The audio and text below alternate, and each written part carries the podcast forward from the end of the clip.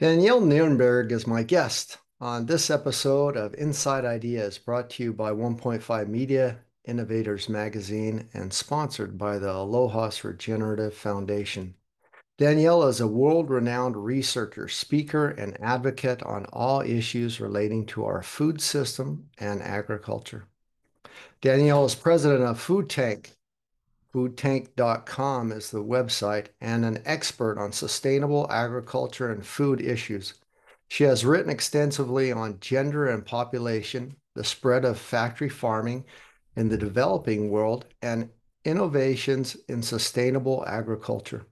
Danielle is the recipient of the 2020 Julia Child Award.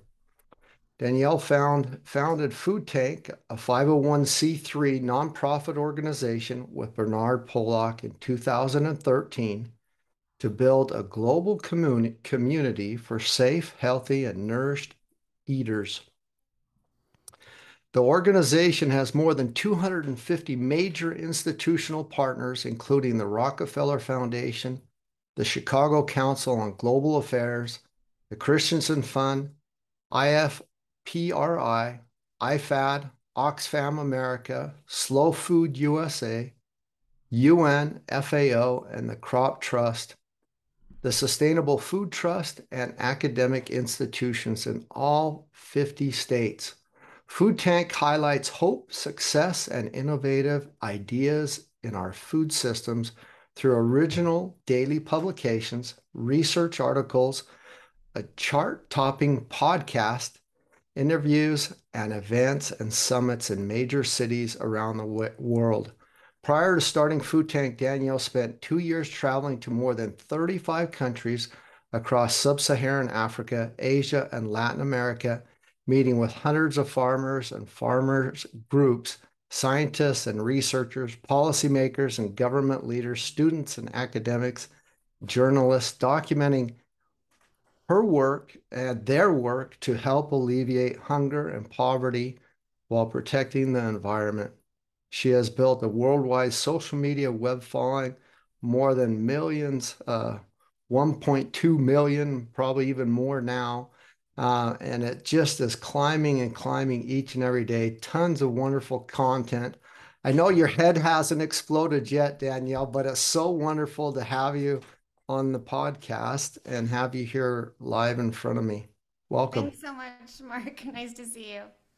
It's great to see you, and you deserve every one of those accolades. And and uh, I could go on much longer, and that's really why I wanted to talk to you. Um, it's it's uh, in, in the past, it really hasn't um, been about you or pounding your chest on you. It's you've opened up a space and a voice, a platform, an area to bring out the important voices on the ground of farmers, of indigenous peoples, and uh, a real diverse spread in the food industry, um, allowing them a safe place uh, to talk about food, what is needing, lacking policies, and uh, I suspect that's one big reason why you received the Julia Child Award in 2020. But I also believe it's just an amazing thing. And so I want to thank you for that. But in that in that process, you've talked to thousands, probably hundreds of thousands of people over over the years and have heard all sorts of stories. But now I want to hear your stories. That's why I've got you here. I want to hear your story of what you've learned in this long process. Um, for my listeners, you and I know each other from originally uh, kind of online in the past, and then from the EAT uh, Forum, the EAT Foundation event in Stockholm, Sweden, then the uh, Barilla Center for Food and Nutrition in Italy. We We've seen each other there, and then we're together on the uh, Aleph uh, Farms Sustainable Advisory Board. So our paths have crossed, and we've kind of collaborated. And you wrote a wonderful contribution for Menu B, which hopefully will come out very soon. So um, basically, I'm I'm I I, I want to ask right off the bat: Have you learned something in these? Uh, uh, these uh, uh, times, uh, not only of crisis, but in the in the years since you've been doing this work, from all those people that you've talked to, that is something that's emerging that you can share with us. That hey, this is what I'm hearing. This is really where we're going, and what's what's emerging, and what what I'm what I'm getting from people. Sure. I mean, I think the thing that I've learned the most is that we need to listen more, um, and people like me maybe need to stop, you know, talk less and listen more. I think that's one of the biggest lessons I've learned over this, you know, sort of experience of being involved in this work for for a long time is that there are so many people who don't. There are so many well-intentioned folks in in in the food and agriculture world who think that they have all the answers and that they can go into communities and tell communities what they need rather than asking those communities what they need or listening to what those communities need. And again, you know, th- these projects like aid programs and development projects are, are so well intentioned, but I think often you're you're missing the mark because communities all over the world have very particular you know needs and circumstances and it's different in every country and every village and you know every municipality and so i think the the uh, what I've learned is just sort of to ask less questions and listen to people. and I, you know, it may sound sort of um, trite, but I, it, it's really the biggest lesson I've learned that you, you have to sort of um, immerse yourself in, in, in, the challenges that people have and, and sort of understand them and let them tell you what, what they're experiencing rather than sort of, t- you know, giving them your, your take on it. I, I agree, and I, I appreciate you you telling us that.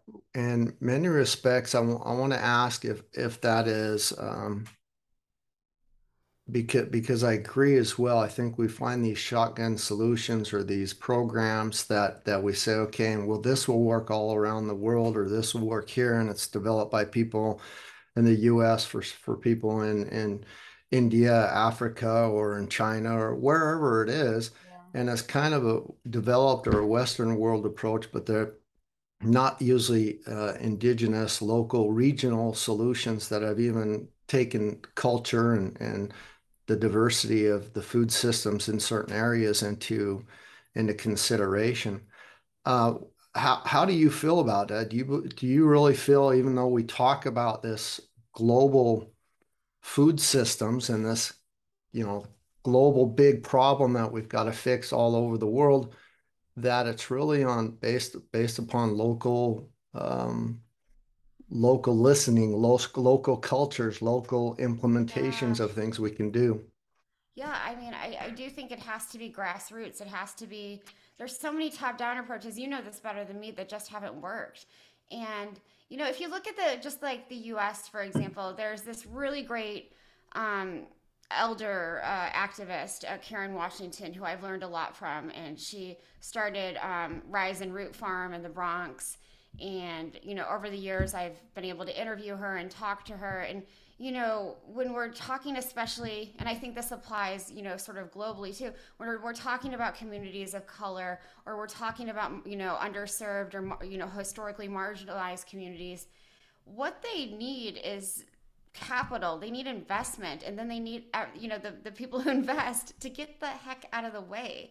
And i think that you know communities know what they want know what they need know where the, the gaps are but they have knowledge and i think we we have assumed that they they need to be educated and they need all of these things especially from a, a, a white perspective right and um, you know in a western perspective and what they actually need is just investment and then for the rest of us to you know like i said before get out of the way. Let them do what they need to do. And i also think that there's there's this lack of of investment in allowing folks to experiment and, you know and make mistakes and try again. And i think this is something that i think about a lot around philanthropy. And I know philanthropy is in this state of sort of flux right now and how it needs to change.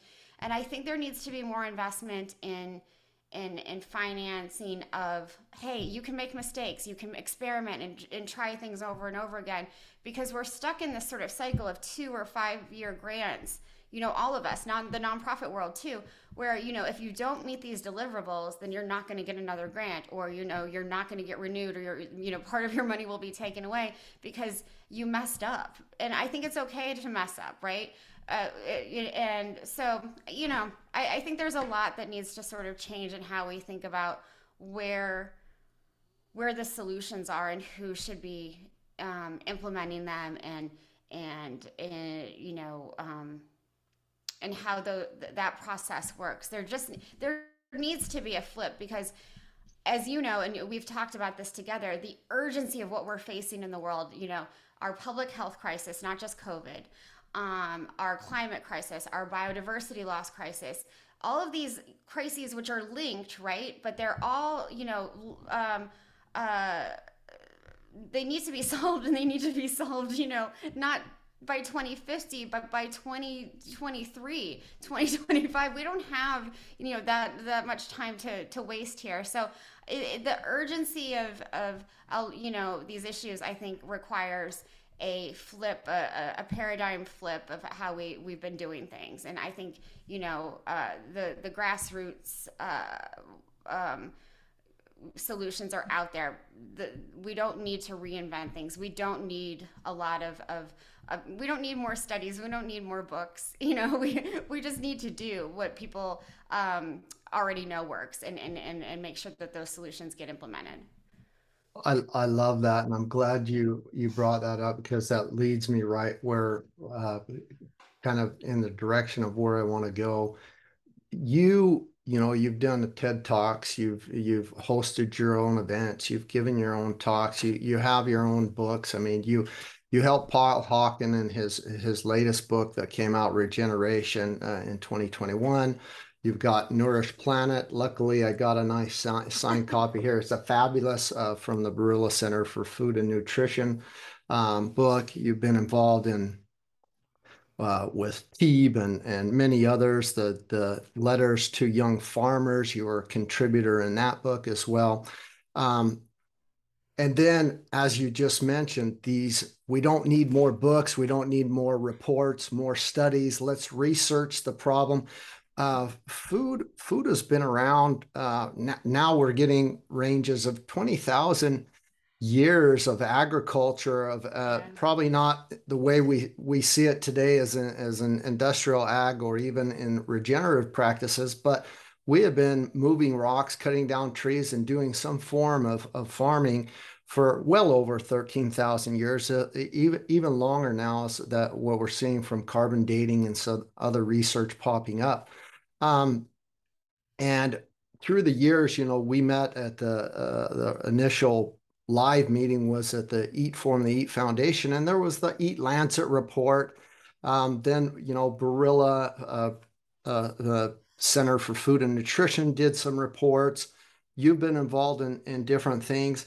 And in the past, I was always, oh, yeah, this report, and it's going to bring the science. It's really going to help move the needle. It's really going to, and um, and even in the UN food system, which you you kind of participated in, um, all of those things seem to lose momentum, fall flat a little bit, so to say. The report was maybe it was because it was a report, graphs, charts, science, and and things that people like were bored to death and just passed out in, in the process.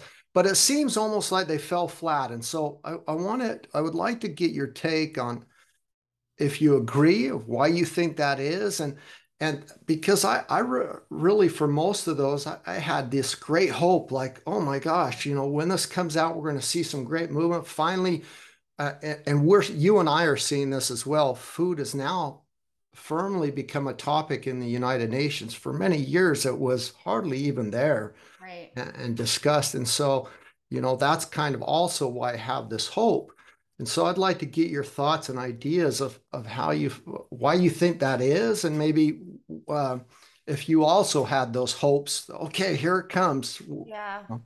No, I've always had those hopes. You know, you you you get excited. I think, I mean, you and I are are food and agriculture nerds, right? Like we get excited about data and science and innovation.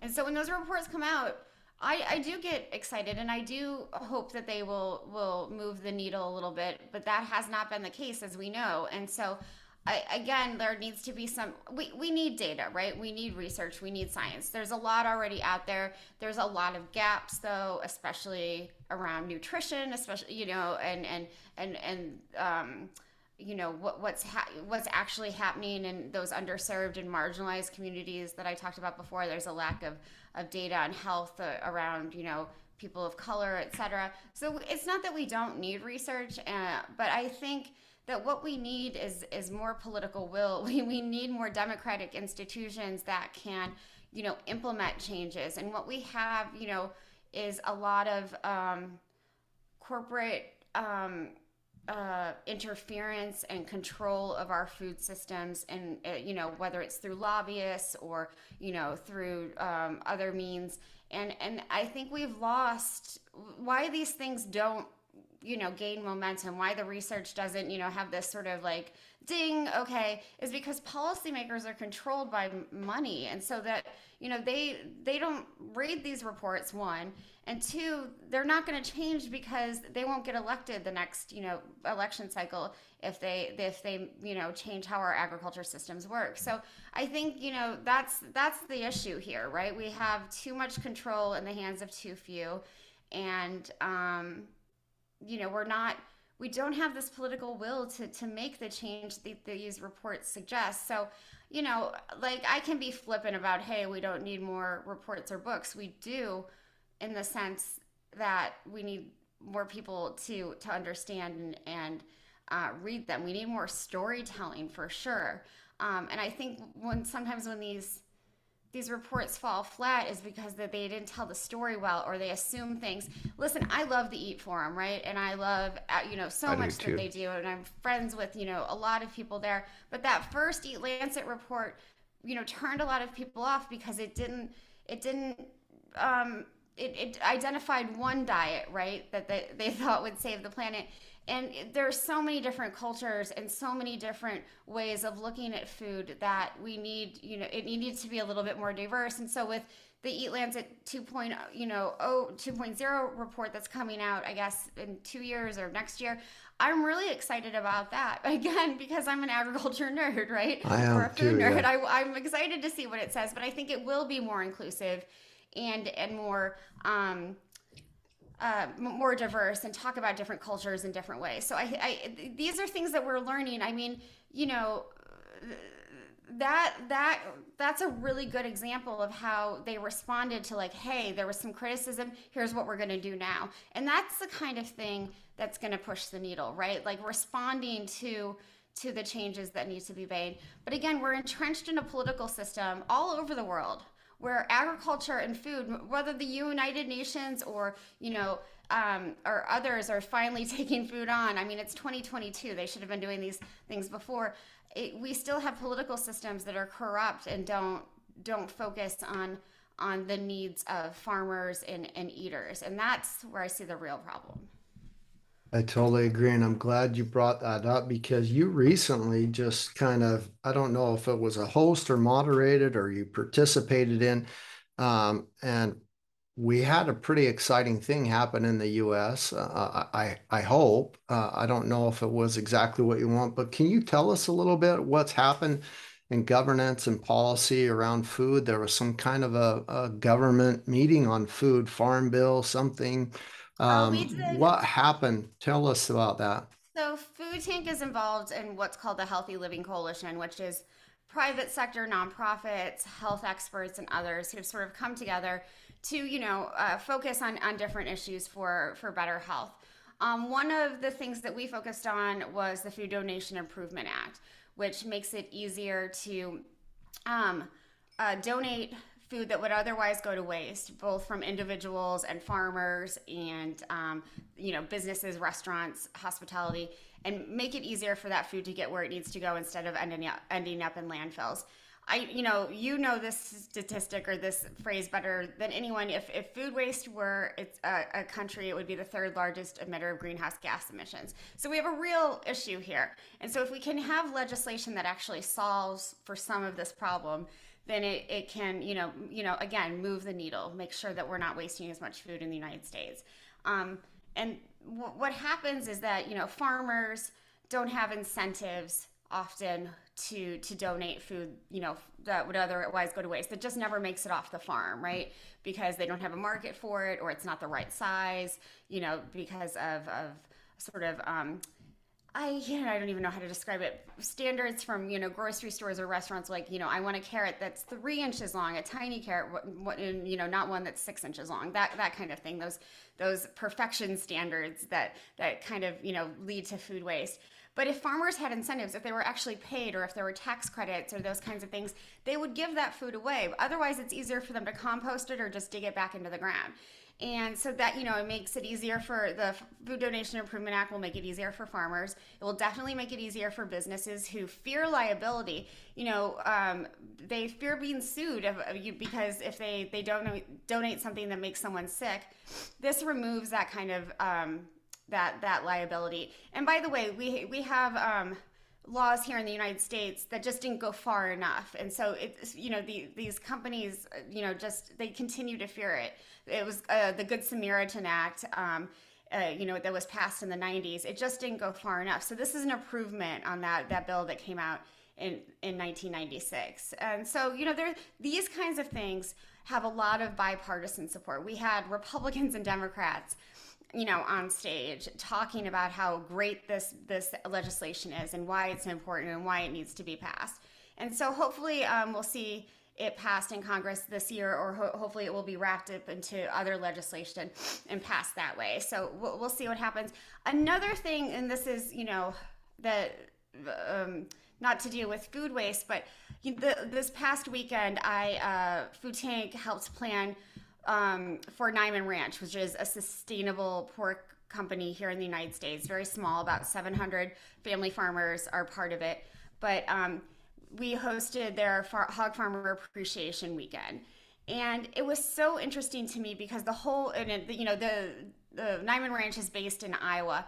And we had the whole delegation, the whole congressional delegation, Republicans like Chuck Grassley and, and Democrats on the other side, who you know are supporting family farmers. They gave video testimonies of how important it is to support family farmers. So i think there is this growing sense that we're when everything else in the united states and really elsewhere in the world is very partisan or very you know you know black or white that there you know when we talk about food when we talk about farmers especially that it can be nonpartisan that it it, it, it transcends that kind of political um, nastiness that we're seeing, you know, in, in everywhere else. And so those are the kinds of things that like give me hope. Um, I don't know how, you know, I don't know how much. Sorry, my cat is howling. That's fine. Hopefully he'll stop. Um, uh, I don't know how much you know change that that kind of thing makes but it does give me the hope that things are, are moving forward especially on the food and agriculture front. If you can get republicans and democrats to talk about these things you know and have the same opinion that's you know the kind of of, of push we need to move forward. We had we had a push years ago in the united states the dole mcgovern um, um, a bill and act that came out, which which was pretty uh, bipartisan and came together was was good.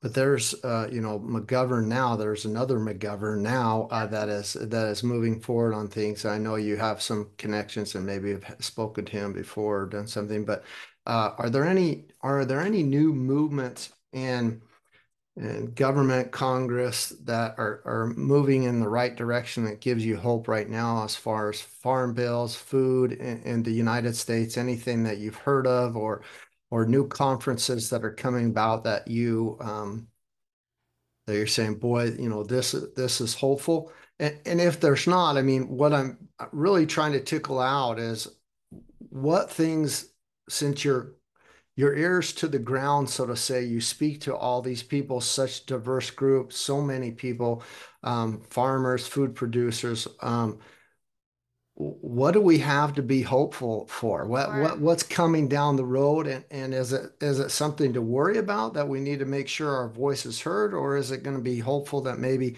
this will help us? I mean, I, I have to be hopeful, Mark. It's my job. Like, it's my mission statement, right? to tell stories of hope and success. So I'm always hopeful. Um, as I get older, I get a little bit more cynical, but I, I do think it is what, what gives me hope is young people.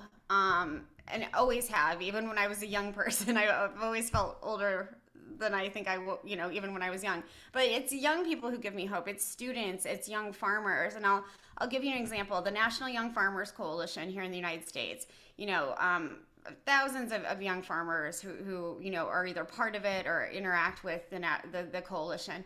They do um, a survey every couple of years, and you know, here in the United States we have the Ag Census and it, doesn't always reach a diverse group of farmers. And what I learned from this last National Farm, Young Farmers Survey is that they've really made incredible inroads in reaching diverse farmers, Black, Indigenous, people of color, uh, who are young and, and, in farming. And the ag census just doesn't do that. So getting that those diverse viewpoints, putting them into a survey, understanding um, the challenges and obstacles that young farmers especially face. You know, things like access to land. These are things that farmers all over the world face. You know, young farmers access to land, lack of access to financial uh, resources and capital, lack of you know business education around the business of farming. Um, in the United States, you know, uh, a lot of young farmers are saddled uh, and burdened, really heavily burdened by student loan debt and the high price of um, healthcare, et cetera.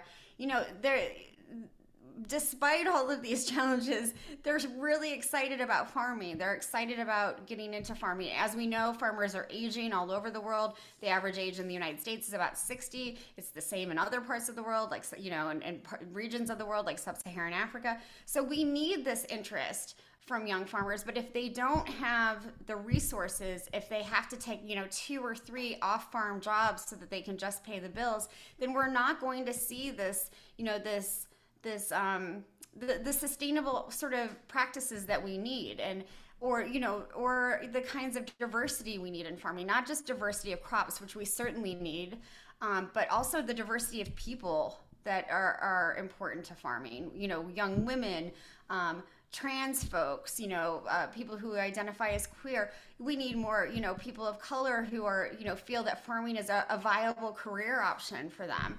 And and so the you know it, it's that organization and, and, organizations like it all over the world. There's YPARD, um, which is Young Professionals in Agricultural Development, you know, which uh, is, again, all you know, works with with agricultural professionals, researchers, and farmers in, in different parts of the world.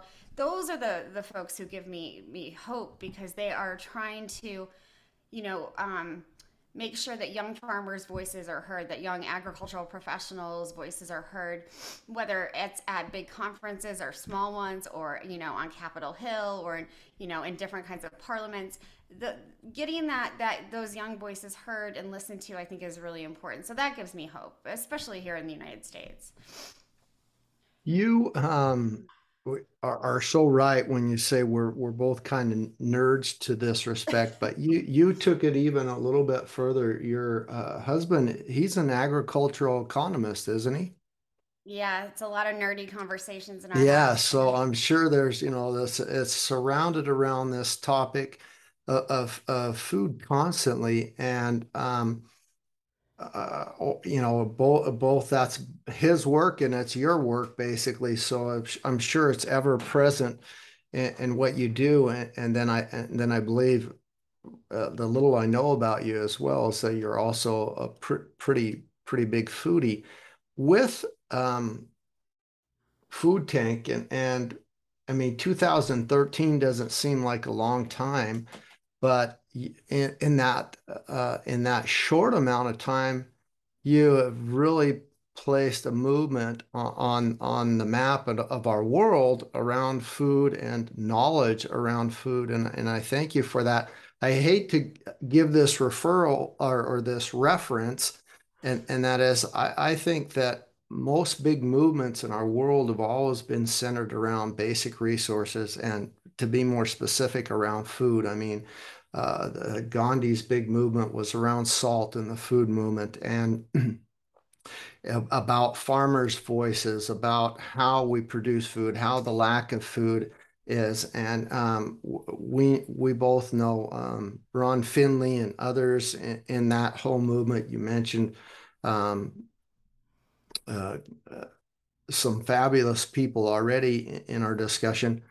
But basically, what it's coming out to is producing your own food is like printing your own money. It's like yeah. growing your own money. It's a sense of security. It's a sense of connection to nature and environment. If you're if you um, even though it's seen as a job or, or maybe a career choice to some people, uh, if you even do it half-heartedly, you can see the impact on human health, on nutrition, and you see the impact on our environment in that process. And most, I, I believe in, in the good of humanity that that would say, hey, what are the better practices that we can use? What are the better ways to do that?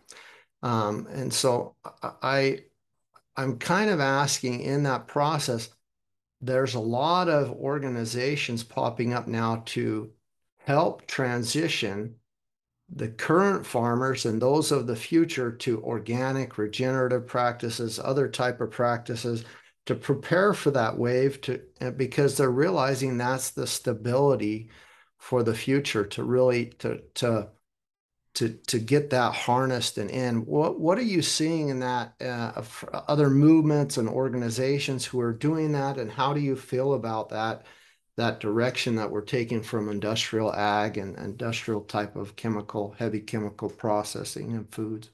I mean, I, I think you're right that there are all these, you know, great organizations across the world. I mean, many of them I, I don't know about, but that there is this growing social movement around, you know, food in, in a way that I, you know, haven't seen or or read about in quite this way. I think there is, you know, because of what happened, you know, during 2007 and 2008, and then again in 2011 with the food and financial crisis, I think there was this growing sort of there they're kind of like two sides, right? There was like the AGRAs, the Alliance for a Green Revolution in Africa, which was really pushing for big farms and you know um, uh, more more use of inputs and then there was this other side you know this this this move towards sustainable what you called regenerative practices um, and and you know there's not a lot in the middle right? And i i do think there is an opportunity for those those those farmers and farms in the middle who may not have transitioned totally to organic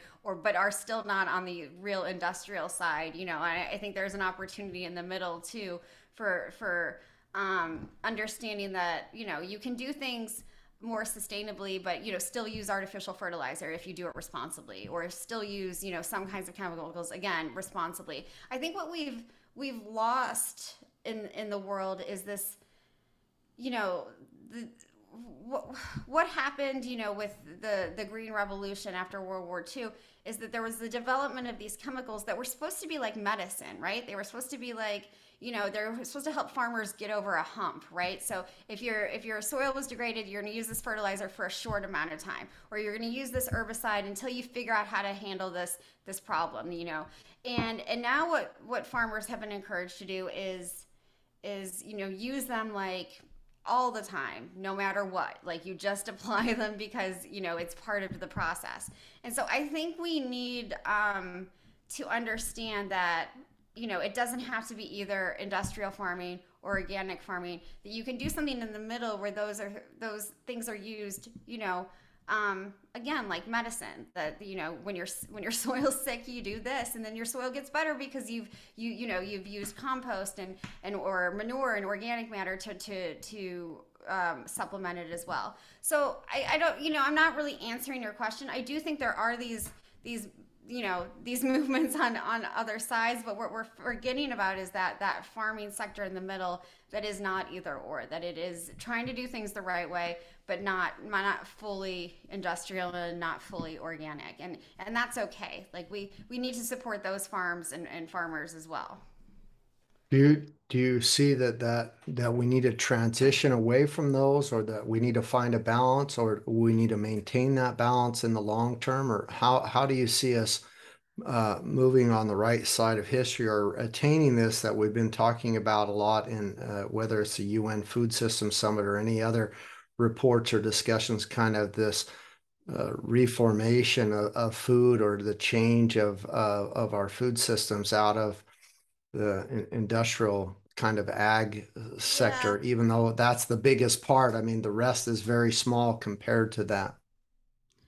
I mean, I think and I again, I try to be this hopeful person, right? Optimistic. I think the the industrial model will be forced to change not because it wants to, but because of the climate crisis and you know, fuel prices will become unsustainable that that, that those practices will no longer be you know available because they're simply too expensive. They're simply too too resource intensive. And you know you you mentioned um, the work around true cost accounting with the, the TEEB AgriFood earlier. I mean we're we're still trying to figure out the true cost of of our food. And if that were part of like you know what economists especially agricultural economists and my husband and i debate this a lot you know we're using to sort of um, you know define you know what these practices actually cost then then you know we would we would go towards the more regenerative practices. We would go towards the more organic practices because the, the the price is is better. The price for human health is better. The price for the environment is better. You know the, the food is better. The, and you might be paying more for it you know in some places but um, you're not going to pay for you know pollution and and and healthcare and all of those other things. So i you know i think industrial models will change because they are forced to, not because people wanted them to change. No matter how how how much you and I actually want them to change, they will it will just it will just happen because of the situation we've put ourselves in with the multiple crises that I described before. We are in such a, a, terrible situation on planet Earth right now. Planet Earth will survive, but humans might not because of what we've done, right? And so we have this opportunity that that we can take, but I, I think you know for for industrial farming to actually go away, it will it will be because it's forced to. I'm I'm glad you mentioned that. So now I I, I uh, two things. I um in our last in our last meetings, last time we saw each other was in Israel at the Aleph Farms. I, I get the sense that there's you you truly believe on the regenerative uh, front and, and and some of the practices, but it's become a buzzword. Regeneration. I mean, even though you help contribute to to um, the uh, Paul Hawken's book, Regeneration, kind of helped him get the right the people lined up and things. Um, how how is your feeling of that, and and how has this uh, actually a very old practice, very old indigenous practice has been around before Leonardo da Vinci. Um, it's kind of I hate to say the word being bastardized in some respects today, is. but how, how do you feel about that? And is is that just a natural thing that we have to go through to to come out on the right side and it'll work itself out or or what are your what are your thoughts or feelings maybe we can understand it better Yeah, I mean, I go back and forth on this use of the term, re, you know, regenerative or, you know, and by the way, Paul Hawken, one of the greatest honors of my life to be an advisor on that book. I don't know why. I don't even know why, how he knows my name. So, um, always been very nice everybody me. knows your name. No, but like such a, like, I mean, and he's really helped, you know, put agriculture at the at the forefront of, of as, as a solution to the climate crisis. I mean, people weren't talking before, you know, Project Drawdown and, and Drawdown came out. You know, a lot of folks, I mean, you and I understood, right? But like a lot of folks didn't look at agriculture as a solution to the climate crisis. And I think, you know, that his work has really helped push that forward.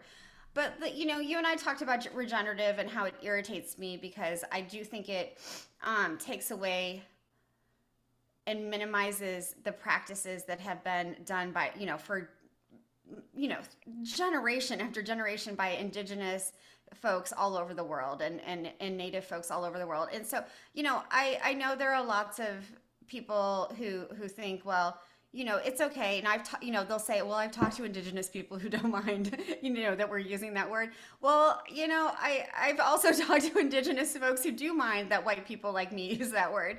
And, you know, I think there needs to be um, a better understanding and a better honor, uh, better honoring and respecting of those practices and, and knowing where they came from and knowing that in so many ways, we as white folks are co-opting them. We are, you know, and and we did this with organic though too, right? Um, yeah. These are practices that were, you know, were it, it's always like white people just discovered these things, you know what I mean? And they've been around for millennia. So I I think that's what bothers me. I don't know how it will play itself out. I think you know, as you said, um, regenerative, like organic, like sustainable, has already been co-opted, you know, by big companies and others, and everyone is, you know, either trying to to to say that they're doing regenerative practices. It's happening like with, you know, climate friendly or you know, climate neutral products too, and uh, it's a lot of this is again well intentioned. I think in addition to greenwashing, you know, of, of how we talk about things, there's also green wishing. There, are really mission driven companies who want to do things and they want it to do it the right way, but they're, they're, they haven't quite got there yet. And so they're, they're green wishing, uh, you know, for, for their products to be something that they're not yet. And, and, and so we just need to be aware of that. And I, I think that there's, you know, this is where it comes to people like you and me and so many activists and advocates we just need more education and awareness around these issues. People know so little about food. You know, I, I think the people who probably listen to your podcast, you know, know a lot about the things that you've you've helped make them aware of. But so many people just don't know about where food comes from because they've just never had the opportunity to learn about it, right? You know, they've they've lived in cities or they've just never had that or they've grown up around corn and soybeans like I did, you know, and I didn't really understand what the farmers around me were doing because as far as I was concerned, they weren't growing food, they were just growing livestock feed. So, um I just think, you know, we need more more awareness building. We need more education around these terms so people truly understand them and you know and that that the private sector really has to be involved in that. They have to be more transparent about what they're actually doing. Um, and you know hopefully i i am hopeful about that because you know mark and maybe we've talked about this before too. If you'd asked me 10 or no maybe not 10 years but 15 years ago if I would be talking to companies and corporations or be involved in on sustainability boards for for different companies, I would have said, "Oh my God, no!" And I'm sure my 15 year old self is kicking, you know, looking at me right now and saying, "Oh my God, you've sold out." But I do think that we need the private sector at the table in this because they are so big. Even you know the smaller companies, just the private sector as a whole is so big. They need to be talking about these things. Food businesses need to be you know, um, held accountable. And I think it's people like you and me who can help hold them accountable because we we understand they're really powerful, but we understand that we can also, you know, sway how they do things. And and that's that's where a lot of this this this power lies right how we can sway companies to do different things how we can encourage them to use different terms and and, and that kind of thing I totally agree. And I, I believe that we're at this true point in, in, in history where we're at the meeting of the S curves, where we're at a point of disruption of food. And although there are some really major big players out there um, who've who've taken our our food system down the wrong path, the majority of food producers are smallholders and and uh, small medium uh, uh, farms and food producers and if we can unify them in, in, a movement or to get on the same page on better practices or models uh, of, of producing food uh, without the, the help of large chemical companies or, or food companies in, in a commodity type of a way, I really think that that, that power lies within them to yeah. to make some huge changes and disruptions in, in, our food systems. And some of those we're already seeing. We're kind of seeing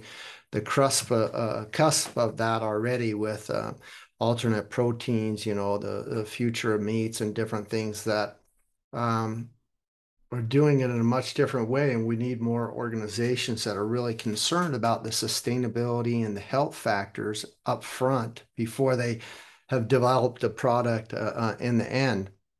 Um, one one other person that is and some other reports. I mean, there's all, obviously the Rodale Institute, which is a fabulous uh, uh, about organics and about regenerative ag practices and some different things up there. But more and more studies are coming out showing that regenerative, no-till, um, different types of farming food practices are actually just as productive, if not more, better for the environment, better for health, food and nutrition, and returns soils, water runoff, water retention, you know, uh, growing topsoil over the years, um, than industrial ag or traditional conventional farming practices. And there's a um, Peter Byck is a filmmaker of the Carbon Nation. He's doing a series of films that actually goes through you know, these side by side comparisons. I always have to laugh because why are we still, you know, looking for the chat, the graphs, the charts, the reports, and the studies? I mean, we've been doing this so long, but it's like we almost need this proof. You know, is it is it uh, better to work with nature? Is it better not to put chemicals and all these, you know, all these other practices than the conventional ways? And so there's some really things that I'm also hopeful of that are coming out that are also better stories. They're shown in videos and movies and films that make a little bit more sense. It's kind of like the kiss the ground, you know, which was a, a, a big move in, in, in soils and things. And so I'm hopeful with those type of movements around um, around these terms of regen and and and and food process uh, uh, production. Now, having said that, we are, um, or at least I was pretty hopeful um, when the when the Eat Lancet report was coming out, when the UN Food System um, summit was coming out, like and like, okay, now we've got this foot seat at the table. We're going to talk about food and then what happened is we were hit with the pandemic. And um, you have more stories about this than, than ever, uh, I'm sure, um, that during this time, food really uh, uh, was a dual-edged sword in, in many respects. It was the biggest area that suffered in gastronomy and, and food delivery and, and um, um, production and food waste and, and, and many other areas but it was also the biggest sector to grow because it's an essential service. I mean, there was more investments in in, in food companies than ever before, more companies emerging to solve the problem than ever before. How, um, do, do you feel that's a transition that we had to go through, whether it was the pandemic or economic downturn or now this Ukraine war, that to realize that food as a commodity, food not as a basic right, is just a setup, no matter where you're at in the world, for disaster. Yeah. And, and what, what are your thoughts and feelings? Are we learning those lessons to pull pull that system into the right direction?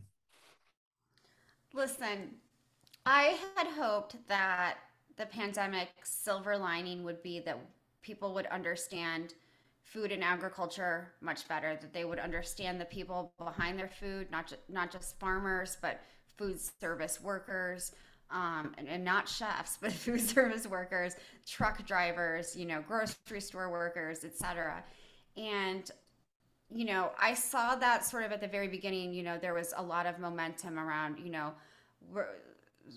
especially around restaurant workers and because restaurants were closing and you know there weren't protections for restaurant workers, especially those who were either recent, you know, immigrants or undocumented here in the United States. They really suffered a lot, and I was hoping that you know this is finally like we're we're gonna we we are we are going to understand the people behind food.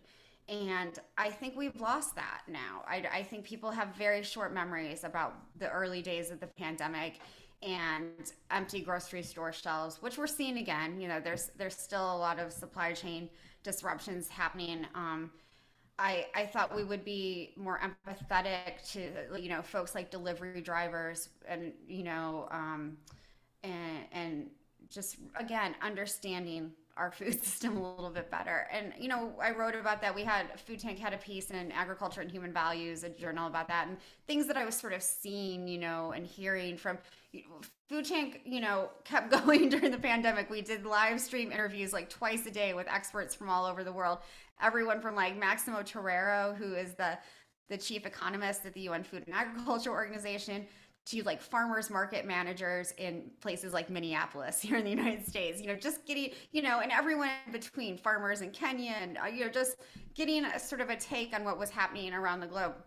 And I had just, you know, as, as scary as that time was, I, I still keep writing 2020 on checks because I can't believe like, you know, that, that, that time has moved on. As scary as that all was, I did have this incredible hope that we would understand food everyone would get it. And like you know and we would finally sort of okay everyone's going to rally around you know farmers and food system workers and things are going to change. And they're not. You know companies like you know big companies made bank during the pandemic because people were hoarding and people were eating comfort foods you know like you know tyson's and you know made, made a lot of money. And then like you know when the executive order to keep meat processing plants open came down from the Trump administration while people were dying working in processing plants. You know, um, uh, processing plants were giving bonuses to people who, you know, if they came in. So people were coming into work sick and then dying. And it, it was, you know, th- that tragedy is, is still unfathomable to me. And so, um, I, I don't, you know, I, I've heard the same from Starbucks workers who were, you know, still for, still forced to go to work even if they didn't feel good or they'd lose their jobs. And so you know you see what i am hopeful about and what has come out of the pandemic maybe this is the thing that i'm i uh, if, if i can find hope in is that you know fast food workers are organizing um, grocery stores are organizing into unions. The starbucks workers in places like memphis and buffalo new york are not putting up with this and excuse me but like this bullshit anymore. They've been treated so poorly. So there is a, a greater organizing effort. So hopefully that will help you know us as eaters understand the the price the actual price that food workers pay when they go you know to to to serve us um, and then you mentioned, you know, the Russian aggression against Ukraine with the Ukraine war, the uh, Russian war against Ukraine. And I, I, also thought that would sort of make people realize I don't think it's going to happen until next year when bread prices soar, when there's a when people can't find canola oil, when you know, like I think that's going to happen, you know, July, June and July of next year when people really see the impact of what this war has done. And as, I'm not encouraging people to go out and stock up on canola or you know whatever yeah. or sunflowers oil. Please don't hoard. But like we're going to see those impacts later on and so i think people just don't care right now they'll care when it's you know oil prices cooking oil prices are so high or you know their bread prices are so high but right now it's it's just not affecting them it's something that's happening you know so we're so far removed from it uh, you know maybe yeah. maybe not in europe where you live but it's certainly it's two degrees States. i think it's only about two degrees of separation in the us but it is right close uh, home here in in Europe, and and yep. uh, I'm in Germany. I, I, mean, just in the last uh, three months, I, I, went to the barber about three months ago, and and beforehand, it was like nine o'clock in the morning. I went into a bakery, and I walked in, and I was like, "Oh, you're already all sold out for today." And the lady said, "No, it's it's like this. We're thinking about a, a new model for business, or or going out of business because." We can't get any deliveries. All our all our uh, wheat, flour, and oils come from the Ukraine to make bread, and they didn't have any bread. And then just last week, I went into a totally separate bakery, and uh, same thing. That there's there was nothing there. They just were apologizing in advance. It says it has to do with Ukraine, and and uh, you you mentioned it as well. It's not just the bread now uh, Oktoberfest here in Germany is coming up and they're having a beer shortage. There's no carbonation for the beer. There's no wheat and grains to barley and hops to to to do that because a lot of it comes from the Ukraine, believe it or not. And so not only is it going to be a tough winter because of gas and, and uh, the, the fossil fuels that, that uh, Germany and Europe uses from, from Russia, but it's going to be tough because now bread and the basics of for Germans beer uh, as being effective. So hopefully they'll realize that food as a commodity is cheapens life and it really puts humanity in a bad bad place in a bad position and it, it's ex, it's exploitive of the Ukraine as well. So we yeah. we can take their commodities and charge them just very cheap, cheapen food and not pay them the true cost or the fair value, which we were talking about the true cost report of the TEEB um, um, re reports and, and documents. But then when times are tough and war or conflict comes around, then we don't realize that we've kind of pushed them into that situation. Yeah. We've created that situation, and all we can do is complain because the essential services, the energy or the, the food is no longer there. And yeah. I think that short term vision or that forgetting of what happened to the food workers, what happened when there was no uh, nothing being delivered in those lockdowns, that that is uh, that is not how our world works. And that short termism, that short sightedness, I think really needs to be changed. That's just something I don't know how much you're hearing in discussions or or you're working on but I really would love to see globally uh, our food systems uh, get out of the commodities area where we're yeah. no longer trading it like an investment because it's it's our basic human need and it can't be traded like a commodity.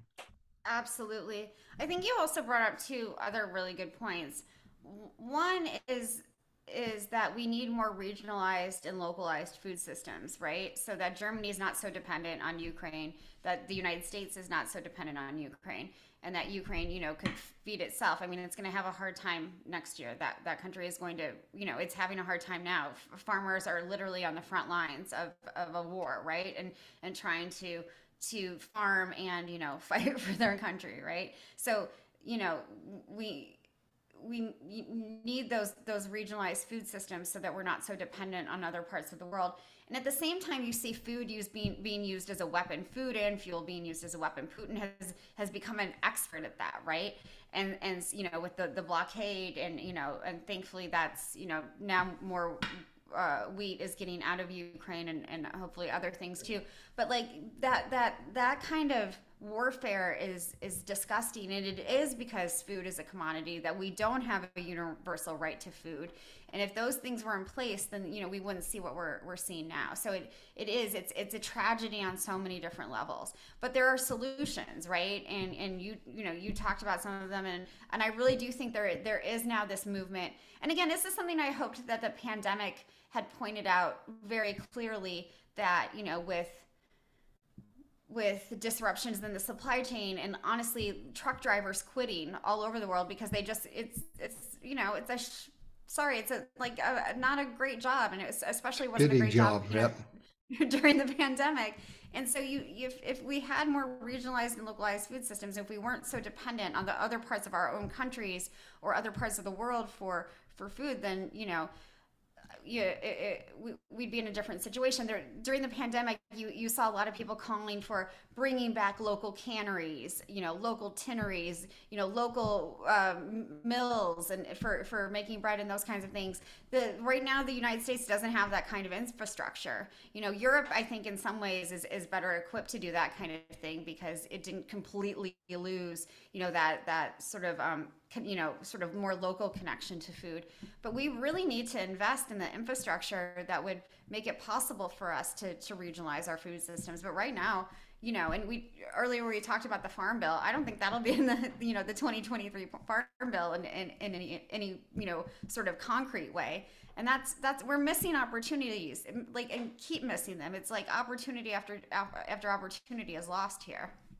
It's not just an opportunity. It's also uh, we're building. It would be a, a, form of resilience, a prevention to build resilience into the system. So we we we know even if we're not talking food, our world is uh, the most volatile uh, point in time in history it's ever been. Climate change. Uh, climate refugees, displacement, disruption, Brexit, uh, um, Ukraine, all, all, sorts of craziness going on in, in the world. Um, we know about that economic issues. And so why can't we build some infrastructure, some resilience into the system that we know those things are coming so that when the hard time comes, we'll be able to weather those storms or those rough times a little bit better um, during that time. I think that yeah. that would be so vital.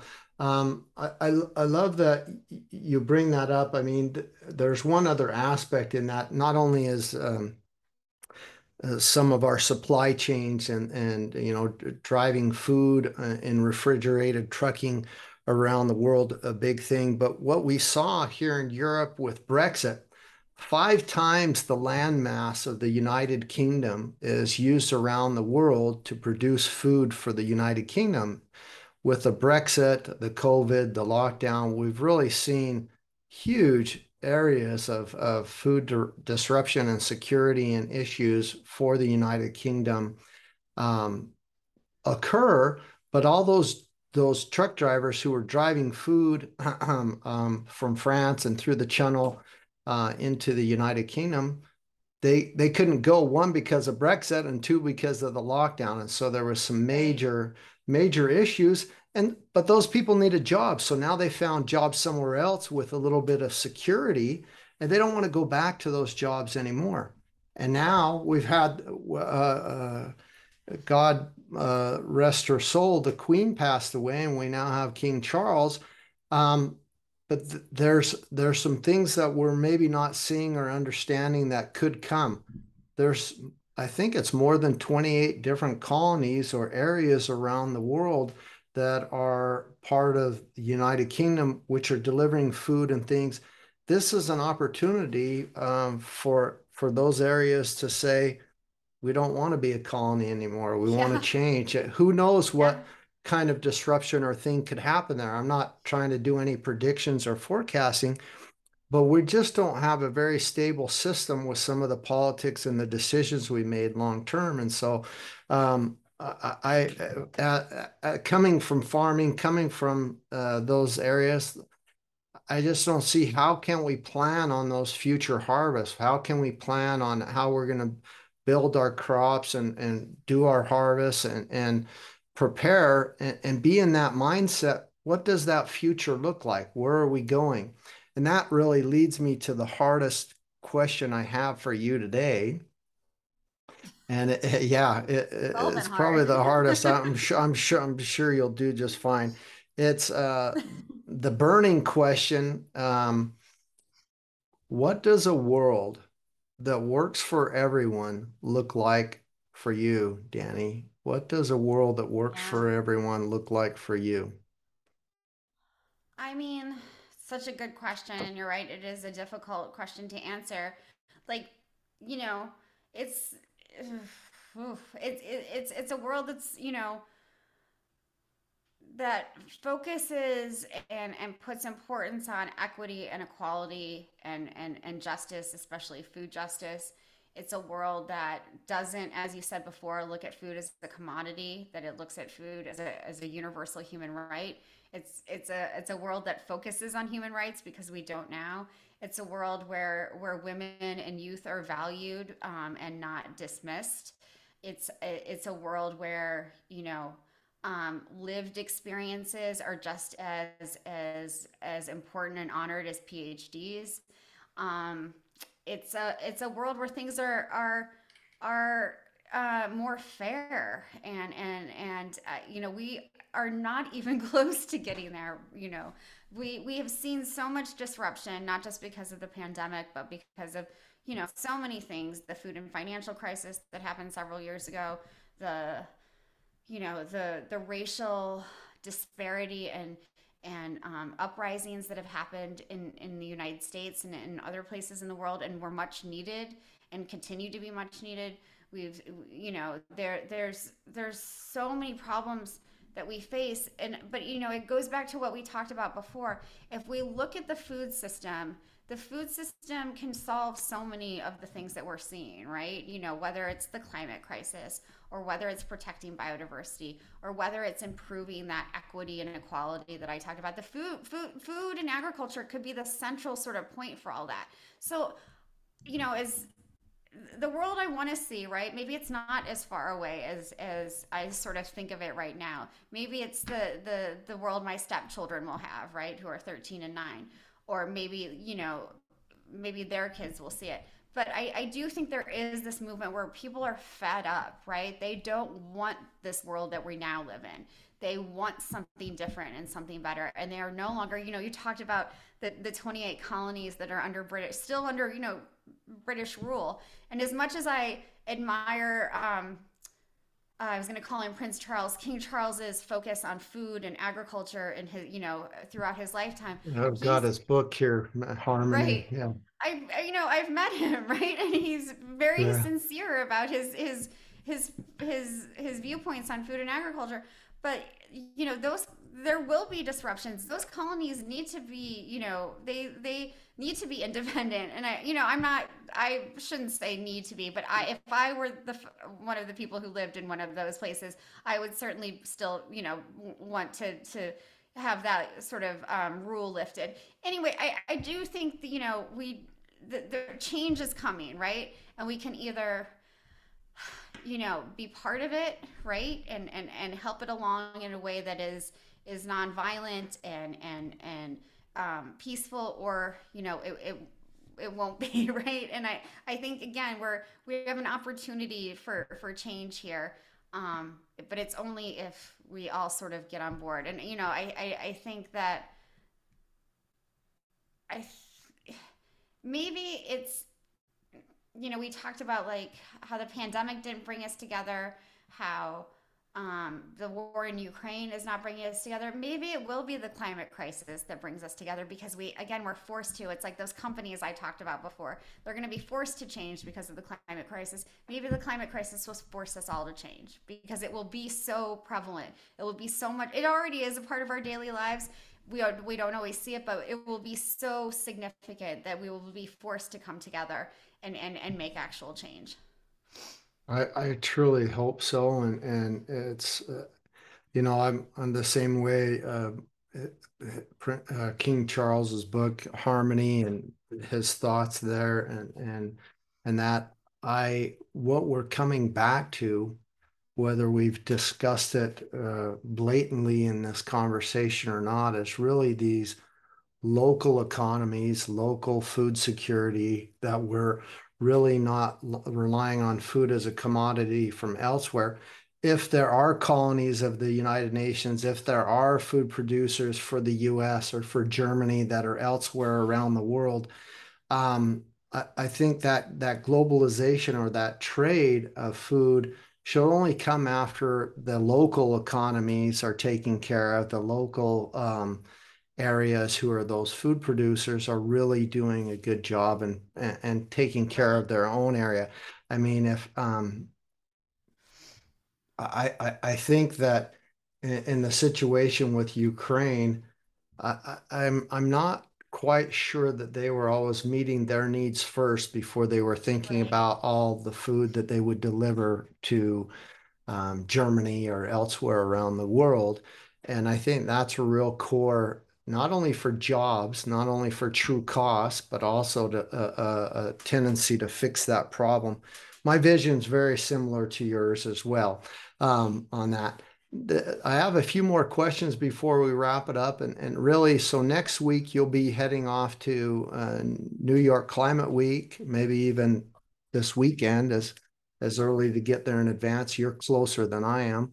Um, and then we have COP27 in Sharm el Sheikh, Egypt, and you're involved in things there. And so I'm basically asking you, what's coming down the road? What's Food Tank? What are you working on? What What are some things that we should be watching for, and hearing about? And uh, is there any more hopeful things that you're kind of really excited about that are coming up? Um, so I'm doing much less during Climate Week than you are, and you're right. I, I have a train ride. You have a, probably a couple of plane rides uh, to get there. Um, but uh, the the the thing I'm focused on in Climate Week, I'm working with um, uh, Mark Kaplan of Envisible and Wholechain. He's a blockchain expert, and he's one of these people who um, I, I I think he's one of the smartest people I've ever met, and he's very thoughtful about these things. And he's he's one of those people who like you know he worked for Unilever for a long time, but now is really focused on on you know changing the food system in creative ways uh, through through blockchain and through um, different kinds of technology that create transparency and traceability in our food systems. He's working with the UN uh, Global Compact. Uh, uh, accelerator to um, put on a dinner that I will be um, emceeing next week with a lot of different um, business leaders and others who it'll be a working dinner to really come up with with you know concrete uh, ways of of making solutions and and there will be some really exciting um, announcements made that I can't share with you from really big uh, food companies. So it's it's kind of an exciting um, thing to be involved in, and and I, I I love working with Mark, and because of his focus on really making sure that that food systems are not just transparent and traceable, but they they have more justice. He's been really involved in in seafood traceability and you know why that's so important is because the seafood supply chain is is very corrupt. It's it's it's full of you know um uh you know companies lying about kind of where their seafood comes from and, and what actually what the seafood is. You know they they claim you know one fish is a different kind of fish all of that kind of thing. What mark's doing is, is eliminating that and it's helping eliminate you know slavery and and in in the seafood industry it's helping fishers get the you know the actual true um, cost of, of what they're they're producing and what they're catching. So it's really, really, um, I think, a game changing thing what he's doing. So it's it's very exciting to just you know watch him kind of do his thing and and and be able to to observe it because I, I do think he's one of those people who's going to change the world. And then you know with COP27 coming up, Food Tank is involved.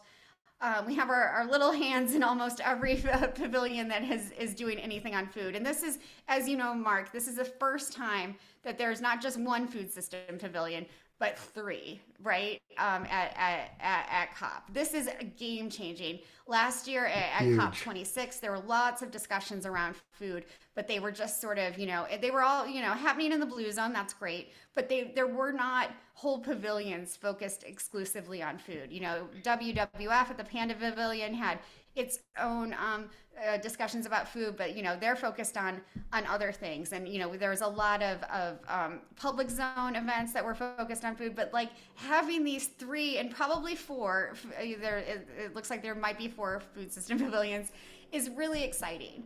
Um, so you know, there's and they're the, they're huger than the other pavilions. That's such a big thing. I'm so excited. So crazy. Yeah, yeah it's so, awesome. So ClimEat, um, we're working with them through with, with, and with Olive Farms to have a day, two days devoted to to um, uh, you know uh, creating um, more resiliency in our food systems and also sort of um, creating better value chains.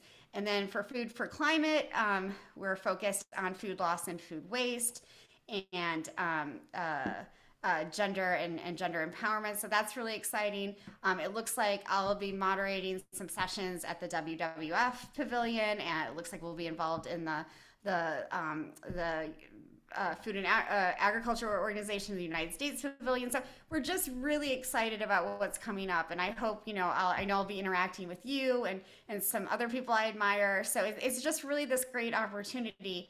What I hope is that the delegates, the people who are making the decisions, uh, the decision, you know, the policymakers who will be there, really listen. That they see the the power that food has. That they see that you know there this is not just about energy and you know which we need more focus on and we need you know more renewable ways of, of supplying uh, energy but we also need to transition our food systems in concrete ways so it's a, it's a really exciting time and folks can go to foodtank.com to find out um, more about what we're doing I love that. We, I mean, we, we we didn't really touch too much on innovation, but we over the years have been involved in some pretty progressive, innovative companies. What you're talking about as as well as Mark and and involving blockchain and those things and and the seafood industry. There's some pretty groundbreaking, forward forward moving thinking things.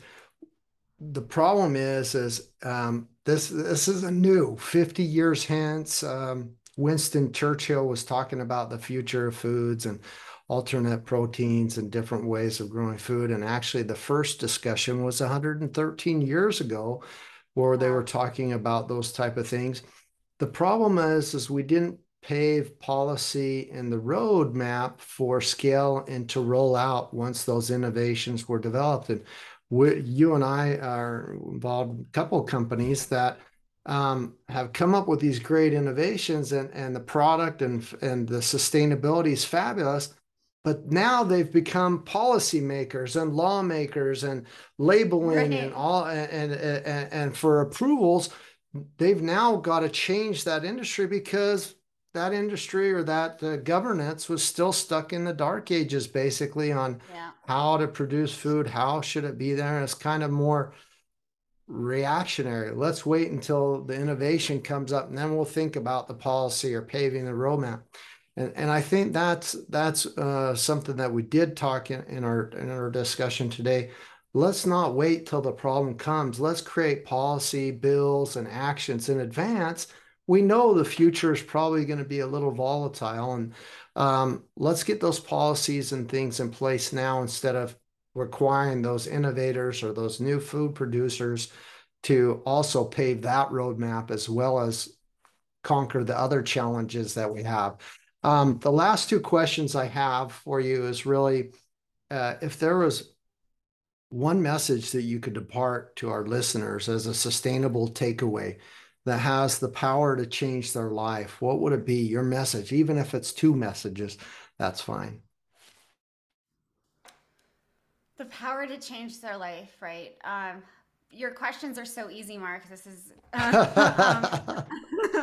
um, uh, you know, uh, I, as you know, throughout my career, I've had this focus on on um, the the need for investing in, in women, especially women farmers. So I think my um, my message would be to honor and respect the role of women in our food systems because if we do that if women get the same financial resources the same land access the same educational opportunities as men they could lift you know millions of people out of hunger and and i think we are still uh, you know not valuing women in our food systems as much as we should. So I, I would ask your listeners to to really think about that the the importance of gender equity. We've talked about a whole different you know all the realms of equity, but it's for me uh, you know having the opportunity to talk to hundreds of women farmers, you know, in the United States and in Latin America and you know sub-Saharan Africa and Asia, I've learned so much from them and I hope that others can value them as much as I do. I think that would be a game changer if we invested in women in the same way we invest in, in sort of their male counterparts. I love that. I think it was back in 2018 um, at the Barilla Center for Food and Nutrition. Um, I, have been and I've been saying it a lot, which is uh, uh, I get some looks and questions. You know, so the top top four ways to to um, draw down our global warming are all have to do with food. The is global food systems re reformation, but the two that are most important is empowering girls and empowering women. And, and that's a very diverse and broad area, but most people don't realize how impactful that could be. Is and it's in that project drawdown that we talked about, Paul Hawken, you know, it has the power to reduce not just greenhouse gas emissions to feed families and lives and, and enrich humanity better up to 75% impact in our in our world today now if if we realize that. And so that's also uh, it will be my message and I, i'll make sure that that gets spread around there. I, I really appreciate you bringing that up because it's so vital. The last question is what have you experienced or learned in your journey so far that you would have loved to know from the start? Oh God. You know, I, I I feel like I spent most of my life like just being a student, right? Like, you know, and and and um I before food tank started, I wish I had now I have them because I had to, right? I wish I'd had more business skills and like development skills. You know, um, when food tank first started first started, I was really bad at fundraising. Now I'm really, I mean, for the most part, I'm really a lot better at it. So I, I think having those skills in place that, like, I think what we need the next generation of food system advocates to have is business skills and not just like the the education that we have. We need practical skills too. We need to know how to to talk to different kinds of people um, who don't speak our language, and often that's people like accountants or um, funders and, and and and and others who don't always um, have the same sort of um, vision that we have. So uh, yeah, I, I wish somebody had told me like, hey, take an accounting class. Yeah, and I, I, I, I can so appreciate that. I, I, uh, Uh, and you, you kind of give the answer a lot when, and we both give the answer a lot. We always talk food systems or we talk systemic or systems. Well, the business aspect, the accounting, the economics of that, that's a, yeah, you, you're, you've got the media, you're, you've got the innovation, but you've also got to cover all the, you know, the supply chain, the resources, that whole thing. And so that's really that business part that a lot of people are I just want to be a farmer, but I don't want to deal about the bookkeeping, the harvest, and well, that that's not a system. That's not something right. that's going to be very successful. So I, I, uh, I, the best advice you're giving us the greatest advice, Danny. Thank you so much for letting us all inside of your ideas. It's been a sheer pleasure. That's all I have for you today, unless there's something else you didn't get to say and you want to say before I say goodbye. Mark, I've you I've talked so much. it's been so great to see you and talk to you. Thank you for everything. You've done a lot for me throughout my uh, career, and I really appreciate you and and and what you give to the world. And and um, so you you are you are well respected, my friend, and I I appreciate so much about you. You're an angel because I feel the total opposite. I think you've done more for me than I have done for you. I don't don't see it the same, but thank you so much. I have to thank you as well. You've been a sheer blessing in my life. Just knowing you and reading your work and, and following Food Tank, it's been a sheer pleasure. Thank you so much, Danny. Have a wonderful day. Bye bye. You too. Take care, Mark. Bye.